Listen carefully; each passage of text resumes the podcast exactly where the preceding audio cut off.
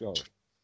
You were asking a question saying that sometimes hindrances are easy to deal with and sometimes they're difficult to deal with. Hmm. And that you were mentioning things like anxiety, which is also uh, possibly another way of saying worry.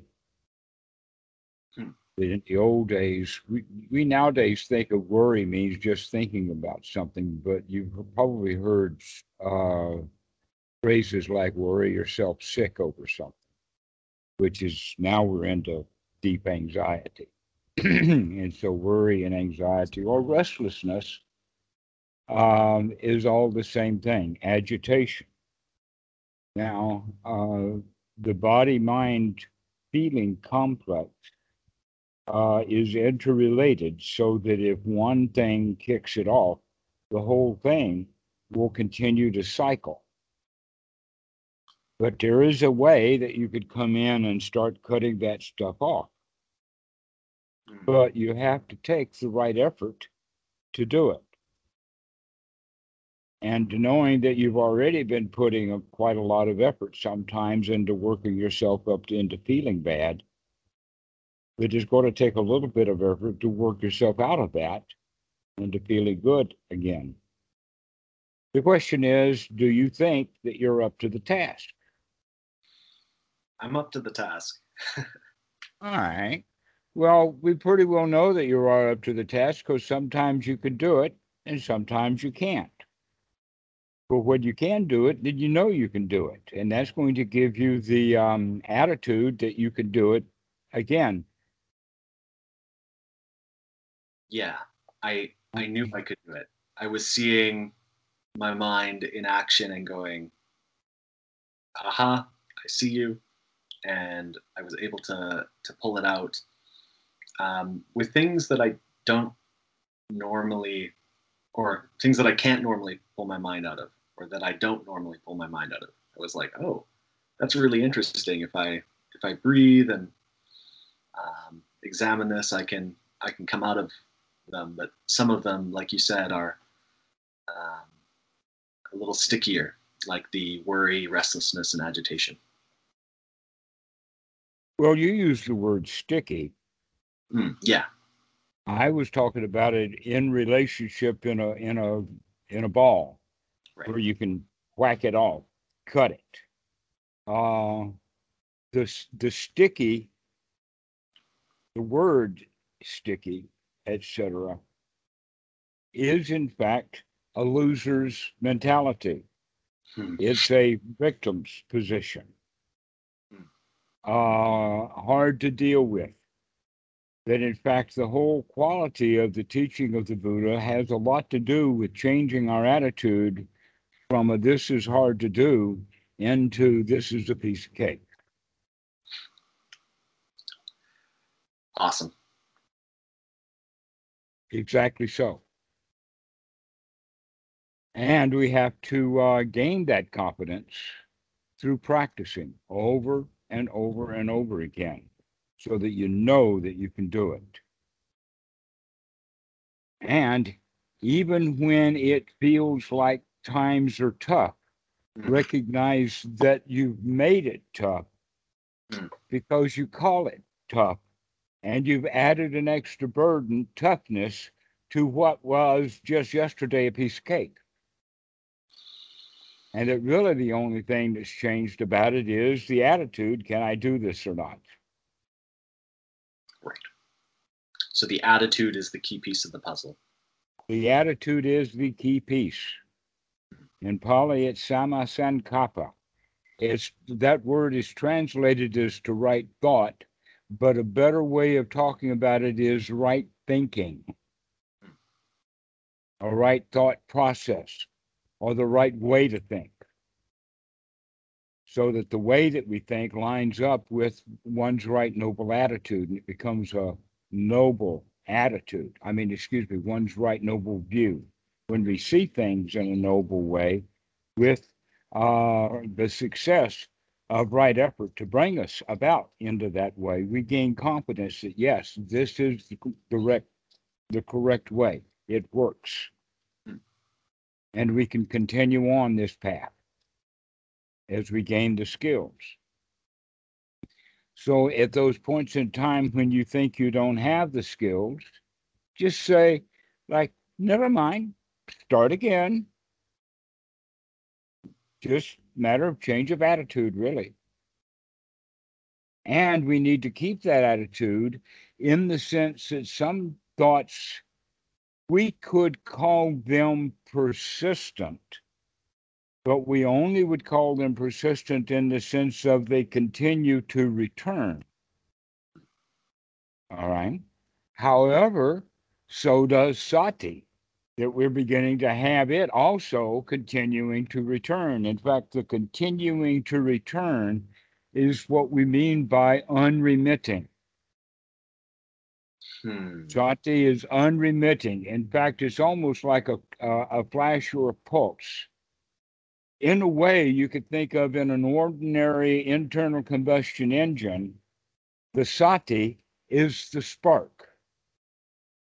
Okay. The spark to set that thing on fire okay? And and so setting it on fire that's the uh um uh the right view of seeing things. Pushing that piston down then is the right effort.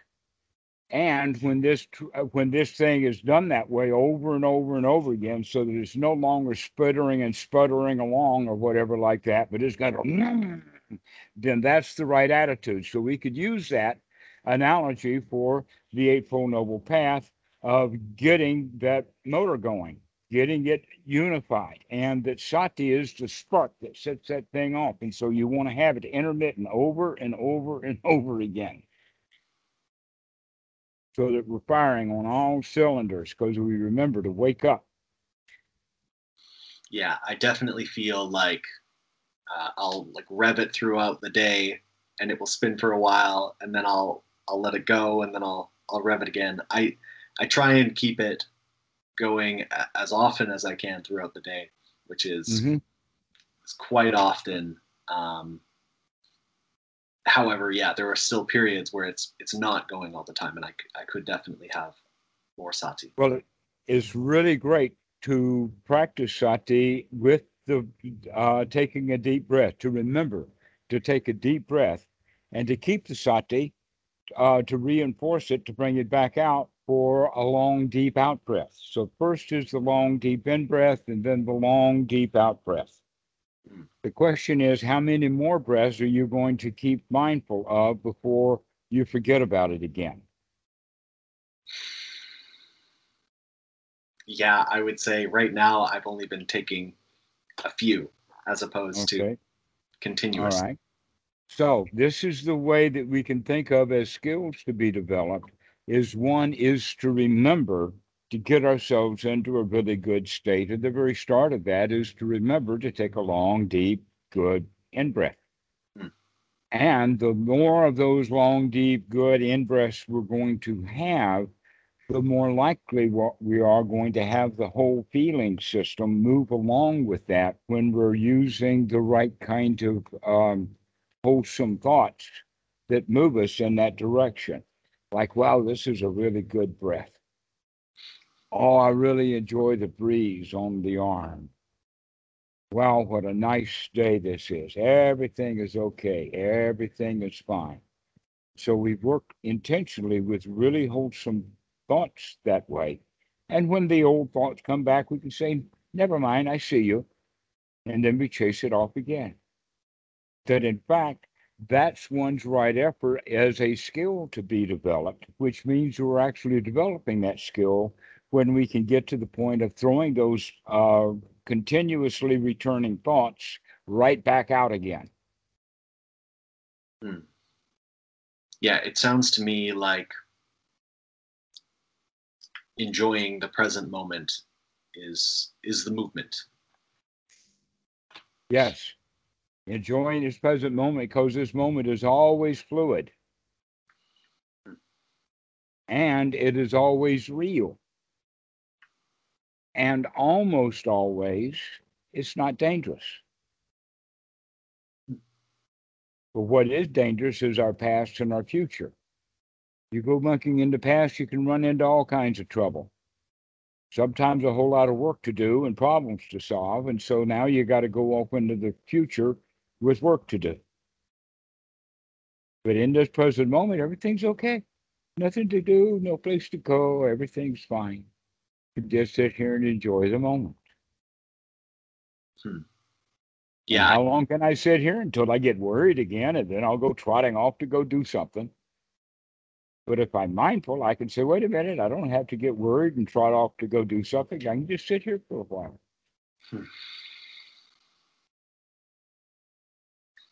yeah, I can I can see myself judging and comparing this present moment against past mind moments and and potential future moments as well.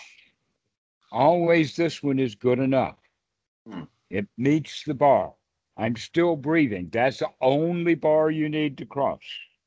All other comparisons we don't need. If I can't breathe, now we got an issue. Right.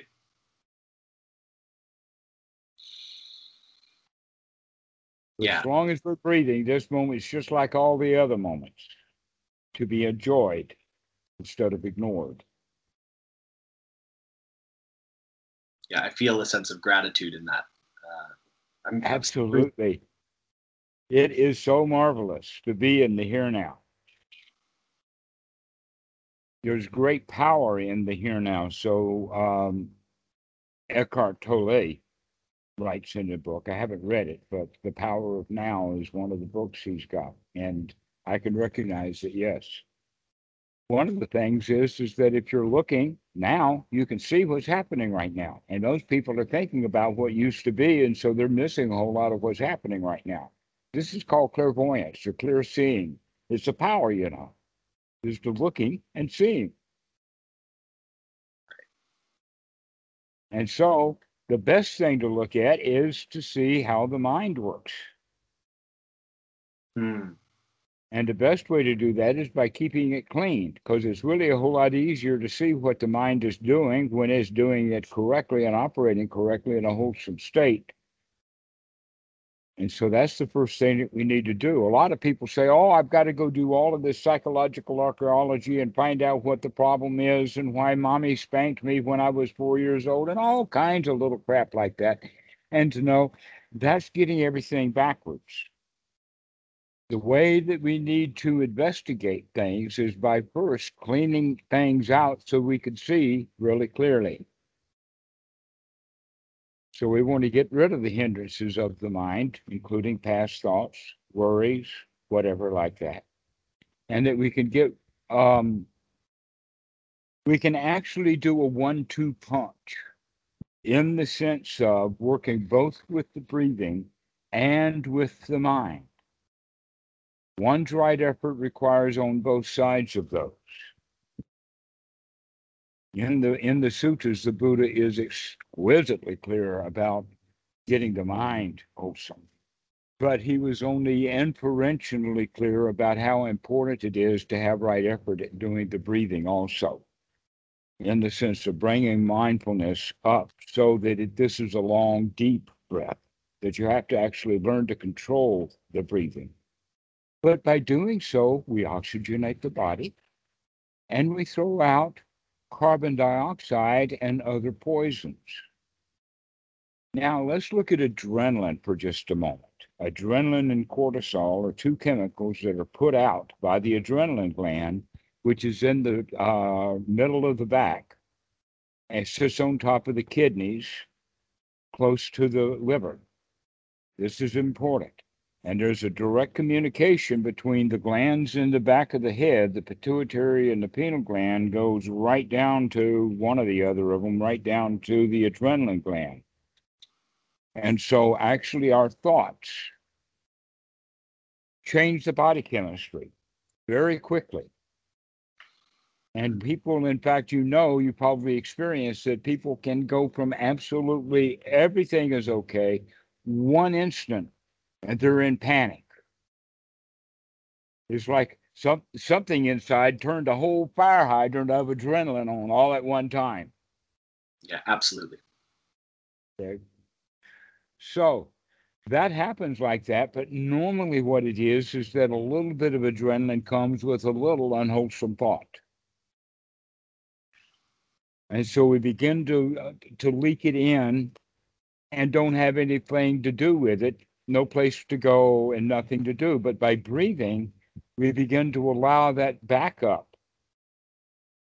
to clear itself out so that the adrenaline that's already in the system can break down and be breathed out while oxygen is coming in and repairing all of the, uh, um, um, let us say, the, the things that the adrenaline caused because the adrenaline there is for fight and flight.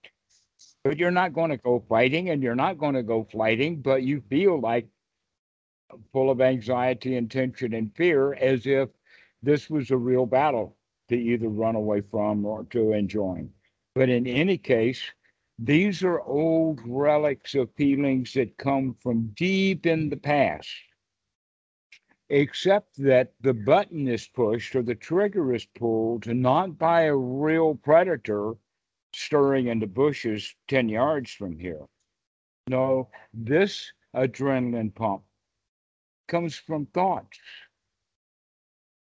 thoughts and memories of things. And so we literally work ourselves into a frenzy sometimes with just the theories of unwholesome thoughts. So every time we can interrupt that and do so with a deep breath, that means that we can help clear that stuff out and bring the body back to a state of homeostasis. This free from anxiety. And oh, what a relief it is. Mm-hmm. To feel everything's okay inside, everything's. Sabai is a Thai word. Right. It's got onomatopoeia in it, in the sense of it, it you can hear that word and you know what it means. Sabai, sabai, everything's sabai, everything's all right, everything's easy. Hmm. And this is the way that we want to practice practice getting ourselves into a really good, nice, comfortable state with the attitude that I can get myself into a nice, comfortable, easy state. And when the thoughts come up of the outside, the kind of thoughts that are going to cause adrenaline, we need to be on top of them. This is what we mean by a mind that's fit to work. This Buddhadasa's term. In the Pali, they talk about it in the sense of applied and sustained thought. And what that means is that you can actually, when you think about it now, this is absolutely true. You can apply the mind to anything you want to. if you want to. If you actually do apply the mind, you can apply the mind. Most people, we don't apply our minds to much of anything. We don't want to. We, we apply the mind half heartedly because we're supposed to. But we can, in fact, apply the mind. And then the next quality is, is to sustain it. And so we want to look in the sense of applying the mind to the wholesome. Hmm. I think I need applying some, mind. Pardon? Uh, I I think I need some clarity on exactly the the distinction being made between wholesome and unwholesome thinking. I bet you do. that is the major question for each person to find out for themselves because it's a process. Your spiritual growth depends upon your ability to discern wholesome from unwholesome. And as you do, you move closer and closer to the wholesome, leaving the unwholesome behind. But you yourself keep moving that bar what used to be at this point, this is all unwholesome and this is wholesome. Now that you move the bar, that little bit in there was the bar was moved because now that part is not wholesome. You see that. You finally saw the danger in it. And once you see the danger from it, now we can move on. We can find the escape from it. And so, we, where do we escape to is into more and more wholesome. yeah, I, I feel that sense of moving the bar. Uh, I think I've discovered just in the last couple days of trying this practice that, yeah, I'm, I'm seeing new things as as unwholesome. Um, exactly. And to see things as unwholesome is both one's right effort and right view and right sati. And the Buddha says that these run and circle around each other. That's exactly the intent. So you ask exactly the right question to get exactly the right answer, and that is it's up to you to go find out what is wholesome and what is not wholesome, what is in fact dukkha and what is not dukkha. This is the entire teaching of the Buddha. His own guard. Mm. You come out of it. You got to see the enemy so that you can avoid him. And fighting with enemies is one of the enemies. and we fight with ourselves sometimes and are critical. These, these critical thoughts we need to drop away and allow them to be wholesome, which means nurturing. So we want to nurture the mind, nurture the body. Everything's okay, everything is fine. Don't worry about that big bad noise. It's no big deal. Everything's all right.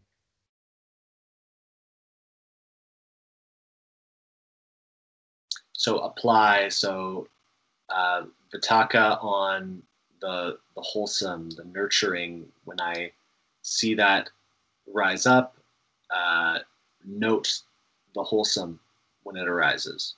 Yes. Note the, the, the wholesome, that you want to encourage the wholesome and you want to abandon the unwholesome. And so being on guard, and, and when you, uh, sati, wake up and see that this is a wholesome thought that I'm having, you can congratulate yourself. Wow, yay, wholesome thoughts today.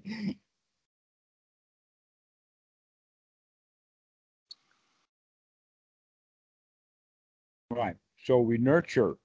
Everything's all right. Everything is fine.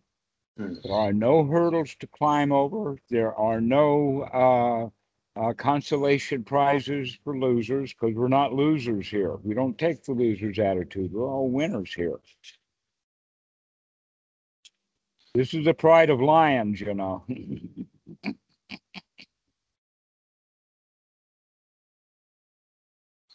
Yeah, I think that I'm trying to remember where I heard it, but there was a description of knowing where I'm going with the path.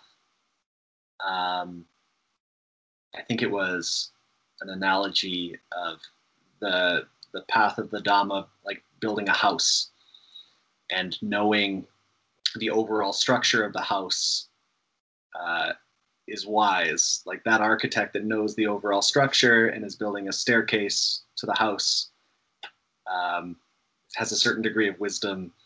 The architect that's just building a staircase to nowhere without an overall conception of what the house is going to look like um, could maybe benefit from learning what the full path entails. Yes, and in fact, this is why it's um, both curious that it's not mentioned much. When people, when normally the Eightfold Noble Path and the Four Noble Truths are taught, they they don't much talk about the Third Noble Truth, other than just giving it a note in passing. Right. right? Freedom from suffering. And now we go into the uh, uh, the method, right? Uh, but in fact, these four noble truths, each one of them is quite deep. The second noble truth is perhaps the one that's the deepest because that's where you find the five aggregates and the whole teaching of Paticca and all of that stuff, which uh, ferrets out all of the reasons and, and uh, purposes of dukkha. But along the way of that investigation, we also come in full contact with what really dukkha is. It's just merely being dissatisfied with the moment. But also, we need to practice in, in a big way from time to time to get a really, really architectural view of what this is all about. This third noble truth, getting ourselves into a state where we can say, well, right now I really am in the state of no suffering. I don't want anything. I don't need anything. Everything right now is absolutely all right. I had this moment uh, today. Uh, I was walking and I, I think I was asking myself or inquiring, like, is there any suffering present right now? As I was turning the corner on a little walk, and I realized, like, no, I, there, there is in this moment right here, there, there isn't any suffering, and it, it was it was sh- short lived uh, in a sense, like it maybe. But it was also a yippee moment. Yeah, yeah. Yeah, that's the important thing is to start capitalizing on that yippee moment. Mm. Because that was profound and powerful. You, in fact, could not sustain it. Hmm. We understand that now. But what you need to do is to get yourself into that yippee moment quite often. And once you get into the habit of going into it often, then you'll learn how to sustain it more and more. Yeah, I, I think that the trouble is that when I, I, can sustain it when I'm, you know, by myself going on a, a walk or when mm-hmm. I'm uh, when I'm alone but when i am in relationship with other people like subtle subtle things start to come up um, absolutely. The buddha talks all about this. This is in fact the whole point about the uh, um, the the analogy or the metaphor or the story of the log and the bog. Hmm. that if you have a, a, a swamp and a, a, swampy kind of tree falls in the swamp over a short period of time, that log will sink right down to where only the very top of that log is showing and the whole rest of the log is underwater. Can a fireman in the time of the Buddha, they had professional fire makers. Now we make fires easy. Somebody will say, Yeah, I got a blowtorch. I'll go set that log on a fire. But normally, if you're rubbing sticks together, you're not going to be able to set that log in the bog on fire. The same thing with that yeehaw wow feeling is it's very hard to have that when you're in the world that's bogged down, literally. So if you take that log out of the bog and set it up on the shore, can you turn it, uh, can you set it on fire now? The answer is still no, it's still completely saturated with water. I mean, like if if I if I dried it out. But if you set it in the sun and leave it there so that you have both gravity pulling the moisture down and the sun baking it off the top, then you can get an area on top of the log that you in fact can set on fire. This is in fact exactly how they make dugout canoes.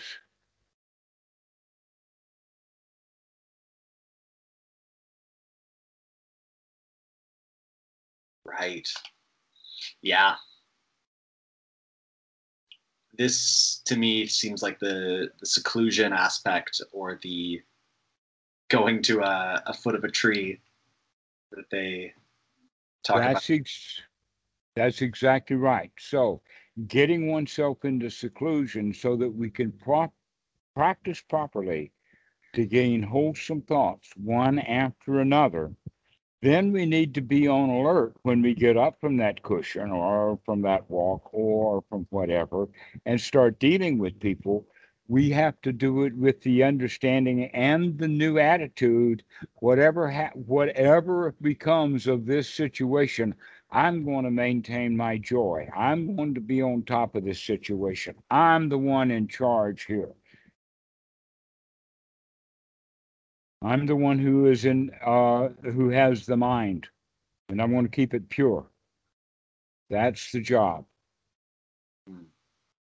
Okay, so now that's the way we begin to deal with people, but we can only deal with them in the sense that uh, if we put the log back in the bog, we have to make sure that the bog doesn't completely swamp the log again.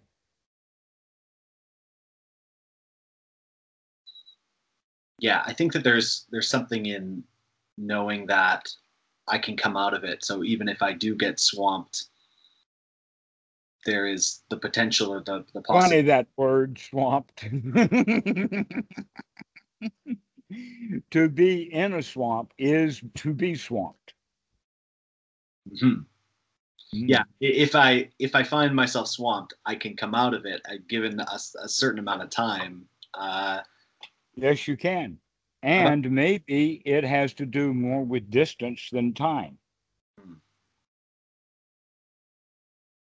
I say, you know, just before you get into an argument with somebody, says, Well, hang with that thought. I've got to go to the bathroom right now. And then you disappear.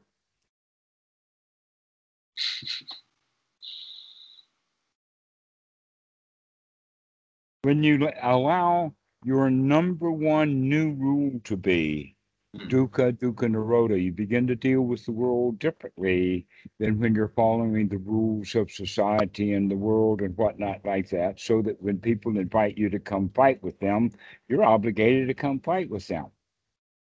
But when you recognize that that's dukkha, then you can avoid the fight and take a hike. Rather than standing there, get beat up, and later heal.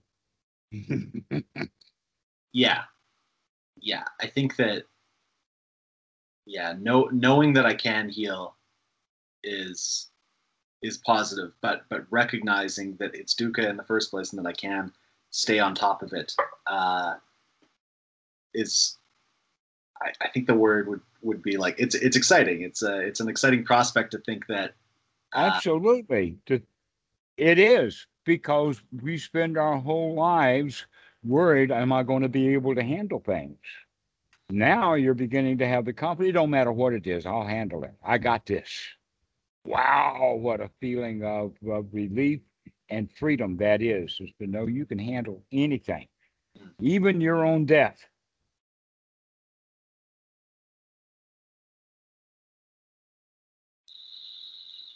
hmm,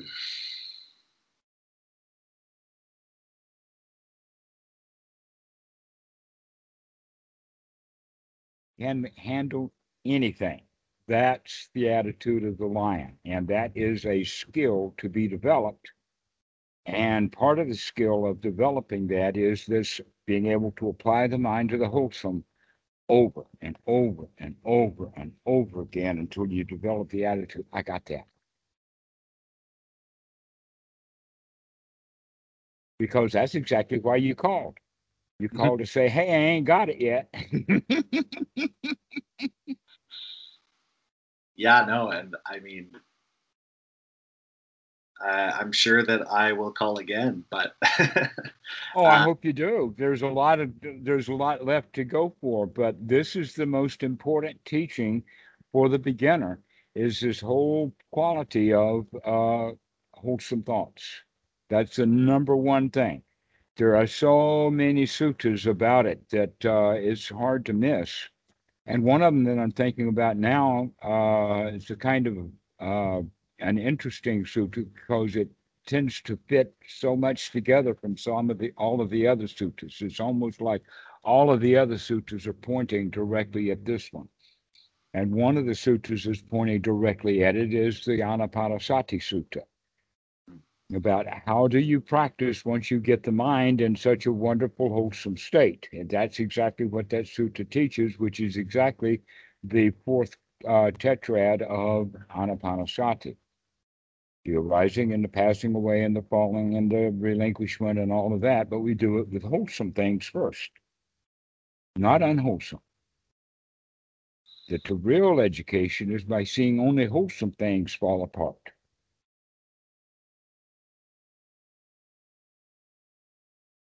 Yeah, yeah, the the mind in shamatha as opposed to you know just Right. doing and all hinder. Exactly. yeah So in the sutta number 111, it starts off with talking about how uh, wise Sariputta is, saying that he's got quick wisdom, he's got sharp wisdom, he's got pervasive wisdom, he's got lapping wisdom. And then the Buddha says, and he did this within a fortnight, two weeks. And then the next thing he says, and this is how he does it, And then the next thing it starts with starts with this statement quite secluded from sensual desires, quite secluded from all unwholesome states. Period. That's the starting point for the Buddhist practice. Yeah, I, you, you can't even get into a, a jhana unless the isn't the, the definition of the first one is freedom from the hindrances. Precisely. That's the next statement. Is after he is completely free from the unwholesome states, he enters into and abides in first jhana. Hmm. That's the connection. And so all of this talk about um, access concentration is beside the point. You're either in wholesome thoughts or unwholesome thoughts. If you're in unwholesome thoughts, you're in ordinary mind state. No matter how close you think it is to jhana, it's still unwholesome thinking. As opposed to having your mind completely wholesome and free from the hindrances is the jhana. And the relief that comes about from being free from all of those hindrances. It's like being out of jail. It's like being free. It's like um, uh, uh, getting fired from a job you don't like. It's like uh, paying off your debts and not knowing anybody anything. And so that being completely debt free is like, I got no place to go and nothing to do because I don't owe anybody anything. Now that is marvelous. That feeling of well-being, that feeling of sabai, all comes from the fact that we're free from hindrances. So just being in that mentality, that frame of mind, so wholesome, people can walk and talk and listen and, and live their lives in first jhana, completely free from unwholesome thoughts. Yeah, I'm I'm curious about how like subtle first jhana would be as opposed to how deep because I feel like throughout my day there are there are plenty of times that I am not in in hindrances or the hindrances have have subsided and I feel like it's like a little little island of of joy or or something but it's it's it's very it's just uh, a satisfied happy feeling. Okay so the next ingredient that needs to be added is yeehaw i can do this. Mm.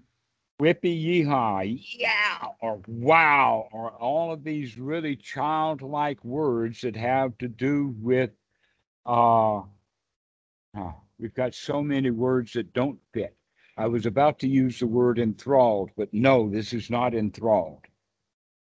Blown away, yeah, that's one, because it's the ego that's blown away and you can see things really clearly. Okay, so getting yourself into that state of ah, of wonder, yeah. Ah, yeah, state of wonder. That's the first jhana in that state of wonder because it has that extra ingredient of how marvelous this is.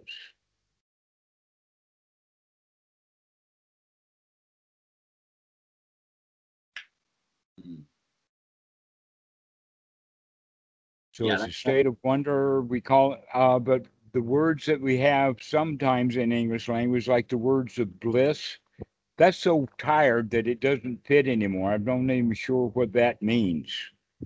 But because we do know, for instance, if people go to the Grand Canyon and take in the vista, they go into a state of awe. but they don't go into a state of bliss because we don't even know what that is. but we do know what a state of awe and state of wonder is because we have experienced that many times in our lives. Now we're actually going to use it as a skill to be developed. Yeah, you were talking last time about piti and sukha, and piti being, I think you said enthusiasm, or that Precisely. like, mm-hmm. I I can do this. The attitude of a of a winner. Mm-hmm. I'm curious how you how you talk about sukha in that way. Is is this bliss like is what you're talking about now with the awe and the wonder or the I don't know. I, I yeah, I'm curious. I understand your question. Let us say that sukha and piti are on a continuum, mm. and that in fact, uh, in the Pali, you will often either hear one of them implying the other or that they're both there together. So piti sukha will be a common Pali word. Or Right. a or uh, a uh, a, a sukha a dukkha would be another way of, of of saying it. So a sukha or piti and sukha together indicate that there is a continuum. So let's look at the stuff that is softer. The softer would be a feeling of comfort, a feeling of satisfaction, a feeling of safety and security. A, ro- a more robust along the continuum would be got this. Or a feeling of enthusiasm, a feeling of wow. But underlying that feeling of wow or enthusiasm or gotcha or yippee ki ki or any of those kinds of expressions of what I'm talking about is a continuum that still has that quality of sukha in it, in the sense of, and I am completely satisfied with this. Sometimes just reflecting upon the fact that this is the third noble truth will take us from the piti right into the sukha. I mean, from the sukha right into the piti. Sorry, I got that backwards. Why? Because we are comfortable at how nice things are in the sense that freedom from dukkha, I'm satisfied. And then it dawns of, yeah, I really am satisfied. And so that dawning brings that uh, sukha up into the level of piti. Hmm. So piti is more energetic than sukha. And that may be a way of talking about it. Here's some examples. You're at a football game, and the star of one of the teams makes a touchdown. Immediately after that touchdown, what does he do? Tell me physically, what do people see in the crowd? Like Oh, cheering. right. it's uh, uh, a celebration. celebration. That's it. Okay, that's the win. That's the piti. We could use that word celebration. It's a momentary celebration. What are the fans who uh, follow that team? Who say that's my team? My man made my touchdown. What do they do with their arms?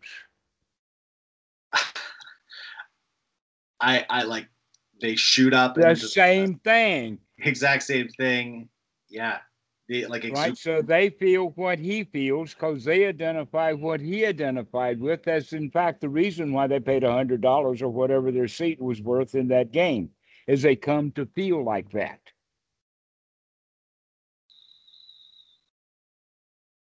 Hmm.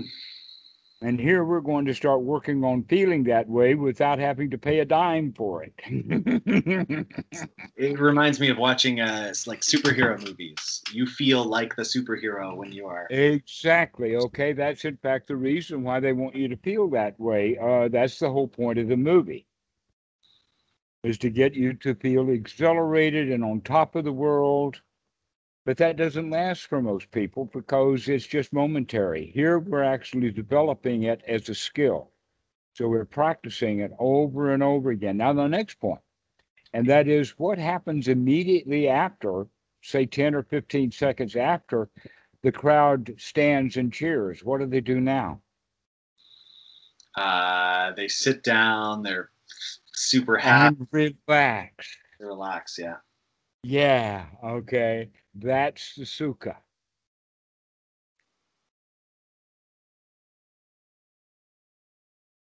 Right. I'm. I'm. Okay. think. Yeah. Yeah. It's like the settling or the the. Okay. the settling in of the euphoria. And we have that in a mini version in the first jhana, and then it goes full tilt, big time in the second jhana. And when it goes full tilt into the second jhana, the realization is is that wait a minute, this is too much piti. This is this is more joy and celebration eh, than I can stand. And so that's where the second jhana then melts into the third jhana of just the real piti or the real satisfaction. But we really do need to go through that exhilaration of, I really can control the mind. I really can generate these kind of feelings. Look how good I can make myself feel would be the ordinary language because we wouldn't even be having those kind of thoughts. We'd be too busy experiencing how nice it is. Mm. The very kind of things that people want to have when taking drugs, they don't realize that you've got all the components for doing that right inside the mind. Yeah, definitely. I would say like some meditative experiences are yeah are way beyond um, what people would be after. I think. Um, All right. Well, let's not go so far as to say how far one can go, but let's talk about how we get on the road and how we get there, sure. how to get there. And that is back to these wholesome thoughts, one after another after another. We literally talk ourselves into these states. The very kind of states that people spend their whole lives trying to get into. Why do people join the Olympics? Why do people buy $100,000 automobiles? It's because they like the feelings Mm. Right? And they don't recognize that they can deal with their feelings directly. That in fact, from childhood, we've been spending all of our time in bad feelings feelings of remorse, regret, fear, sadness, worry, uh, anger, frustration, a feeling of I've got to get it done. And we haven't spent any time at all nurturing the kind of feelings of uh, winning because we think that we have to go ahead and actually go out and win in the world before we can allow ourselves to feel like we've won something. Where you've been winning all along and you haven't allowed yourself to feel like a winner. I mean, here you are, you're still alive, you're still breathing. That's all you need. You're a complete success. Right. Yeah. Just feeling like the outside circumstance. Because I know intellectually that having any of those things wouldn't bring the satisfaction. And you hear people talking about it like I needed or to have $10 million to realize that I don't want that. Um, yeah, I think that, yeah, just thinking about having those things or not having those things but still having the same feeling Here's something.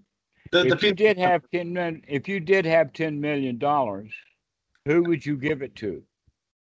Knowing that uh, anybody that you give money to is going to pollute them and make them feel bad. So what you're actually wanting to do when you make up this list about what to do with that ten million dollars is an enemies list.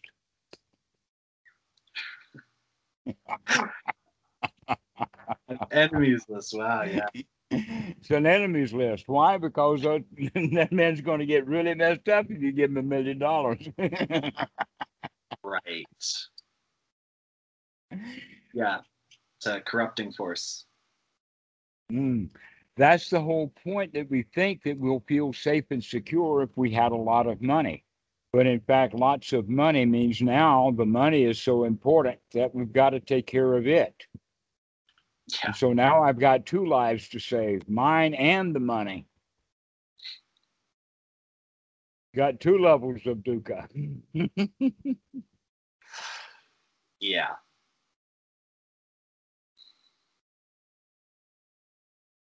So when we're satisfied, then let's just be satisfied.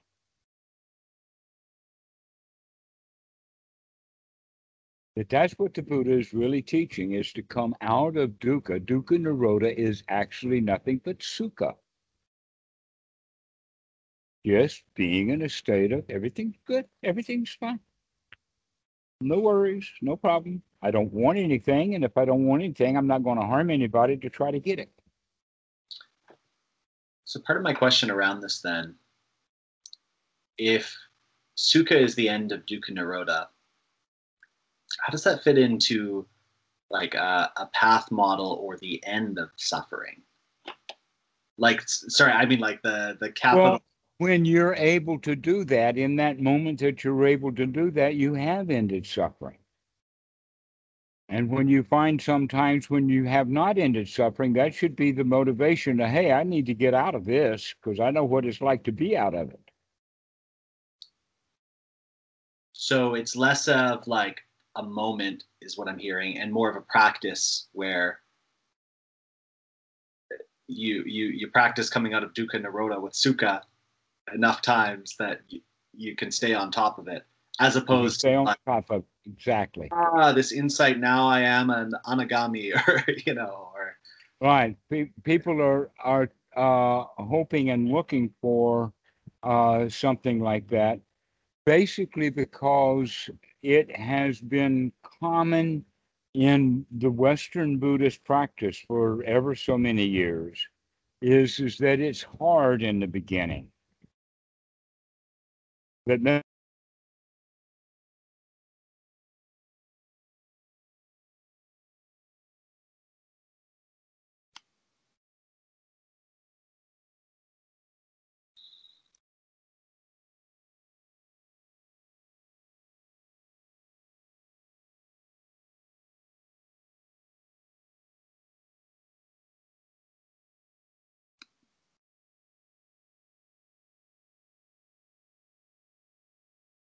sorry I, I lost you for a second there.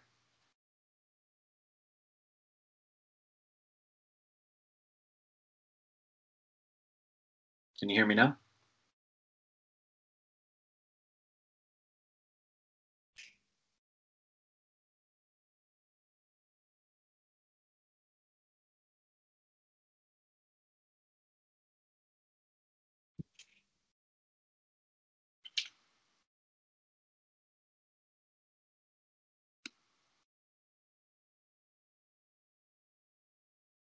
Dhammarato mm-hmm. can you hear me